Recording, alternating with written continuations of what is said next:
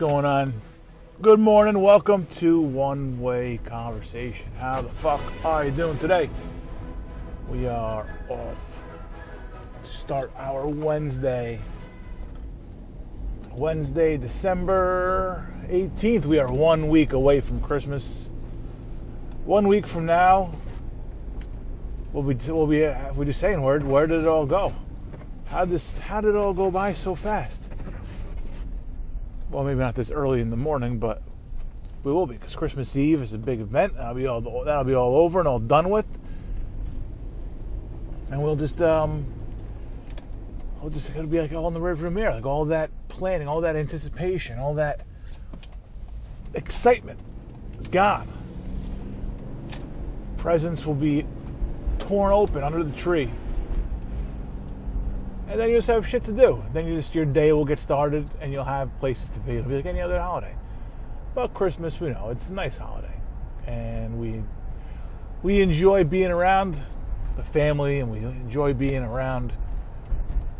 Well, I guess this is in no particular order. Then the family, the food, and the alcohol. You can uh, rank that however you want to rank it.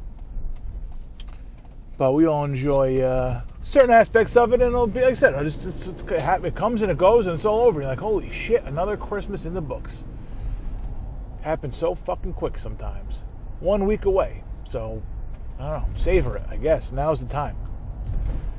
Last minute shopping, that shit's for the birds, man. I got a couple of things to do, but nothing too crazy. I got it all planned out. I got my whole uh, operation planned out. Know exactly how to handle it I used to be like the worst last minute shopper though, man. I I would just put shit. Off this is well before Amazon. I would just put shit off.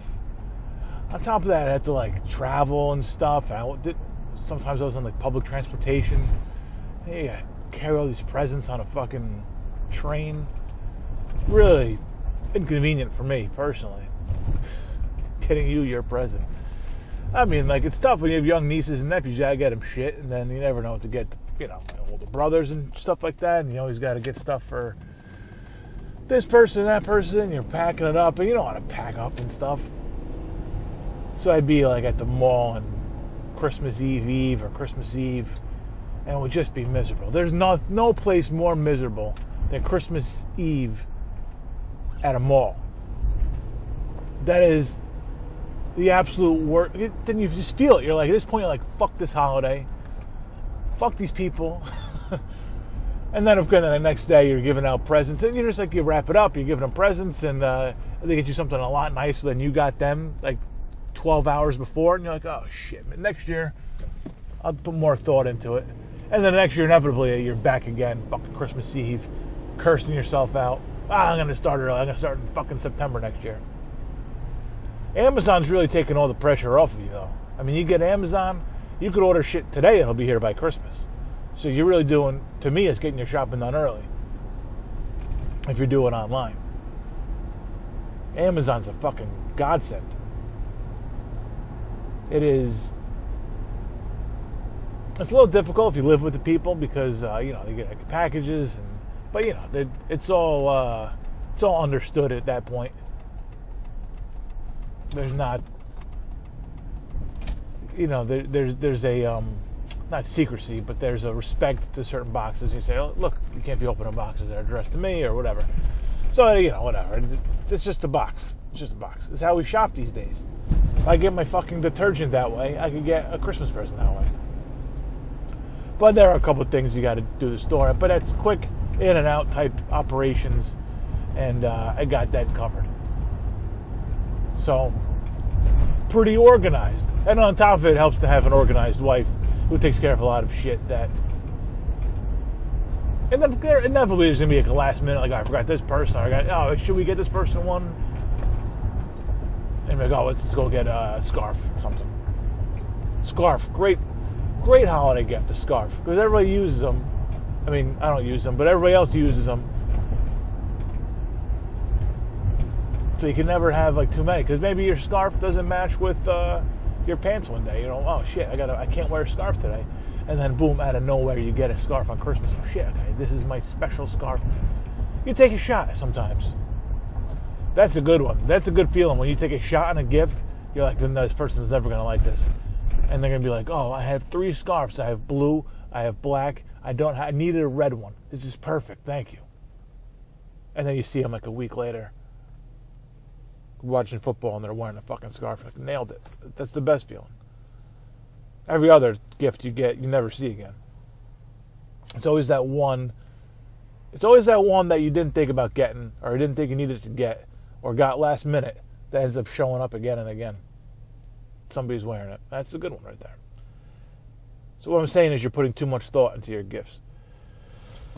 Ah, Jesus, today's fucking commute cannot be any worse. Yesterday's commute, it was an absolute disaster. So what happened was two tractor trailers like jackknifed in opposite directions. It was almost like they were trying to tie a shoelace between the two of them. That's what it looked like. You had one pointing to the left, one pointing to the right on opposite sides of the street, and then I guess multiple cars were got, got caught up in that. But I just I when I when I stopped recording yesterday, I said, "Oh, I'll just give dead air for like a half hour." I was in I was in the car, sit. I, I didn't get to the train station for another hour and a half. So at that point, it's probably ten minutes from the train station. So let's say that hour and twenty minutes. It, we'll give that a uh, a guess right there. An hour and twenty minutes just sitting in the car. Stands absolute standstill. No motion at all. And look, I'm just not prepared to fill for an hour and 20 minutes. Nor do I, I probably also just don't have the talent to do that. I'm not sure I'm prepared talent wise or material wise. Fill for an hour and 20 minutes. And who's going to listen to that anyway? 27 minutes is a lot for you to listen to me. So I can't imagine I can't imagine what the what the next 27 minutes would have been like, or let alone the next hour and 20 minutes would have been like. Sometimes you just need fucking silence in the car. And I've I've res, I'm I've locked in this 20 minute ride every day to not be silent, no radio, just me going like this. But I mean, there are times when you just need fucking silence in the car. In fact, you put the radio on, listen to what those schmucks have to say. Plenty of other schmucks doing that. But they got producers and people feeding them shit and people to feed off of. You know, or callers. I ran out of shit to talk about 27 minutes yesterday. Probably 21 minutes yesterday, and then I filled for six minutes. That was a, that was miserable. I didn't get to work until 10:30 which sign me up for that shit every goddamn day of the year. 10:30 to 5 is what the working day should be. Took a quick half hour lunch, didn't take a full lunch, I felt I feel bad. If I wanted to take a full lunch, I would have. But I didn't need to. But I just thought it'd be odd. An hour to two hours after I got to work, or two and a half hours after I went to work, to just take another hour lunch. But just yeah, get me at ten thirty. I just don't want to start the day. Now I'm gonna go. I'm gonna go in now. Be there by eight thirty or so. Drinking my coffee, reading whatever internet shit, going over this and that, and eventually I'll like look at work. God, I guess I got to do this. Or somebody will come by my desk and be like, "Oh yeah, is this taken care of?" Like, oh yeah, I can take care of that now. I guess. You know, it's just a drag. Ten thirty, I go in you get right to work, man. 10:30, the day's waiting for you. There is no dilly dallying. There is no reading up on the news or on ESPN or anything like that. Just get right to work. That's efficient. I tell you what, that's a lot better than the fucking toilet seat that I saw was supposed to help employees' efficiency. See this thing? It's fucking built at a 13 degree angle, sloped down. So essentially, you're using your legs to support you a little more than you normally would. You're not just using your ass to support you on the on the john. But the whole idea is that after five minutes of sitting down, it gets to be uncomfortable. I, I swear to God, if I ever go to an employer, I'm checking every time. If I ever have a job interview again, I assume I will have a job interview at some point. I don't know why that was a big if. I'm checking the toilets before I go. So if they're 13 degrees angled down, I'm out. I am out. I don't like going into the bathroom work. Sometimes you have to. Don't fuck with me, man. Okay, don't intrude on my time in the stall. I got one important job to do in there. I'd rather not be. It's uncomfortable enough emptying your bowels. I don't want to fucking do it while I'm doing a fucking yoga pose or a fucking squat. Man, when I was pledging a fraternity, we used to have to do wall sits. You sit against the wall, you lower yourself. I'm not supposed to be telling you that. That was common knowledge. We used to do that. We used to do that in public places. We used to do it in the Greek area, Greek common area there. So I don't think that's really It's not really a secret. Yeah, you're sworn to secrecy, man. Omerta. When you join a fraternity, not supposed to, not supposed to tell people anything. I think wall sit is kind of common knowledge. Let me tell you, if you bring the wall sit into my fucking place of business, my personal business, I'm done with you. I don't want anything to do with you. What kind of animal fucking invents that? Says, "Oh, this will be, this will help employ, employers get more efficiency from their employees. You know, the day we install that, we are going into a new building in the next year or two. If we, if I go in there and they have those toilets, I'm taking a fucking baseball bat to it. Get the fuck out of here.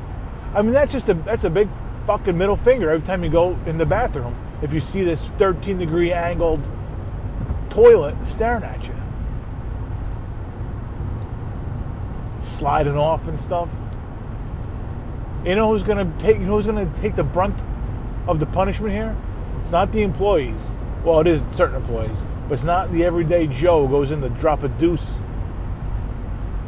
It's the guys who got to fucking clean up because you're gonna have people so resentful over what the employers are doing to them. They're gonna piss over the seats. They're gonna piss on the stalls. They're gonna shit on the floor. Then the janitor's got to worry about it. You couldn't be more tone deaf isn't even the right word to describe you if you're an employer who thinks it's okay to put that into your employee's bathroom. Tone deaf's not even the word. Yeah, I think you're just an animal. You're a scumbag. You're a piece of shit. And you've forgotten how you made all your money. Because you know what? It wasn't by nitpicking shit like this. You didn't get to be the owner or CEO or whatever of a company by nitpicking shit like this.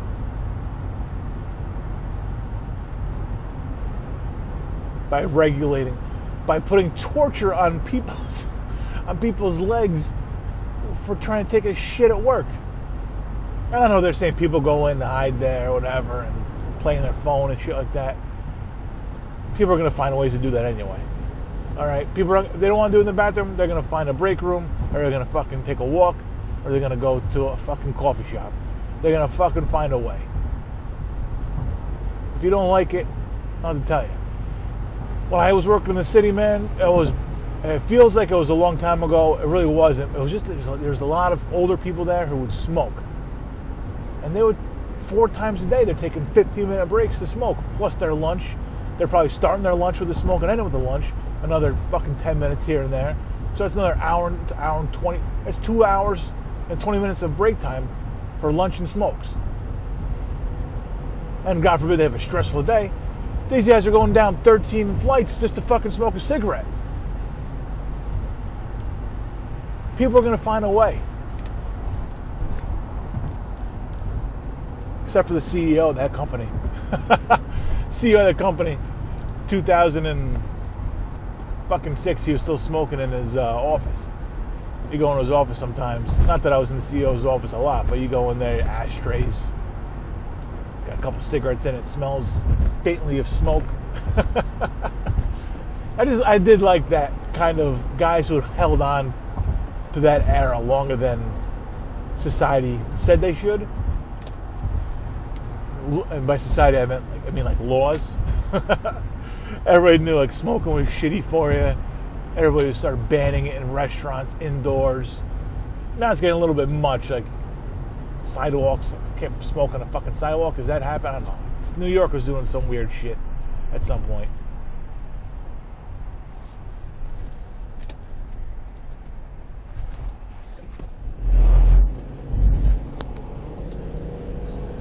Where you couldn't smoke in like parks and stuff. Sorry, it was just getting over into the right lane and maneuvering around some schmucks. Yeah, New York was doing some shit with uh, cigarette. I don't know if that has ever gone through, but certain places you can't smoke, certain public places you can't smoke, outdoor public places. But yeah, I remember I had. I wasn't my only boss. I had a boss before that. I was. I sold. Uh, I didn't sell any, but I was peddling. I was peddling uh, alarm systems, and this guy had uh, an office in the bottom in the basement of some shitty building in a shitty part of upstate New York. I'd go in there, and that was the only perk of the job because I didn't get fucking paid ever for this job. I think I paid for gas once. Uh, the only perk was I could go in this guy's office and smoke a cigarette with him. Of course, it was in this basement office with like no ventilation.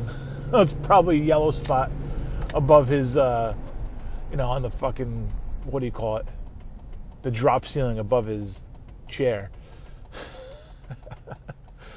I mean, that's that's a nice stain and and tattoo from the past. If you walk into a place and see a fucking smoke ring on the drop ceiling, you know that's been a long. That place has been there for a long time, and that people don't play by the rules there. Happy birthday. Speaking of people who don't play by the rules, man, a couple smooth transitions today. Happy birthday to uh, one of the greats, a legend, a rock star. When you talk about rock stars, this is the prototype of a rock star. I know I talk a lot about Freddie Mercury. He is. Freddie Mercury's a different type of rock star. He's a, he's a rock star who, who, who works a crowd, who, uh, who just, he's, he's got, I mean, he's got like that flash and that and that fucking and he's got the voice too. This guy, he's a different. This guy is a step above Freddie Mercury as far as rock stars go, in my book. He, this is a. I'm not talking about musical talent, and he's great. I'm not talking about singing, which he is not great. I'm not talking about songwriting or anything like that. I'm just talking about the persona of a rock star. This guy is Mount Rushmore, number one pick of the all time rock star draft. It is Keith Richards' birthday. This guy, a legend, an absolute fucking legend. He has defied all the odds to reach his 76th birthday today. Keith Richards of the Rolling Stones. Read this guy's book, man. Life. He's done shit and seen shit you can't imagine. Fucking nodding off in bathroom stalls as they're recording some of their great albums because he's all he's all fucked up on heroin. He's all he's been shooting up all morning, uh, or night, or day, or ever, and he just he finds, finds himself in a bathroom stall in the recording studio. Still fucking drinking to this day. He'll smoke, smoke a little bit of pot to this day. Apparently, that's the word. Friend of Hunter Thompson's, of course. Can't let that go by the wayside that adds to it. What if that is my absolute number one bucket list item that I know won't ever happen? Is having a drink with Keith Richards. I would love to have a fuck it was just one drink with Keith Richards, just one drink with him. That's one of my favorite Keith Richards stories. Is uh, he went on Marc Maron's podcast a couple years ago, and Marc Maron's a recovering alcoholic, drug addict and he um,